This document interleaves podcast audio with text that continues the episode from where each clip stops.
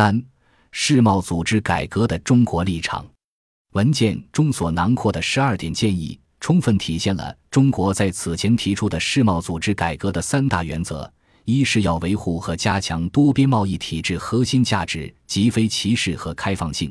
二是要保障发展中成员的发展利益，解决发展中成员在融入经济全球化方面的困难；三是要遵循协商一致的决策机制，保证广大成员，特别是发展中成员共同参与改革进程。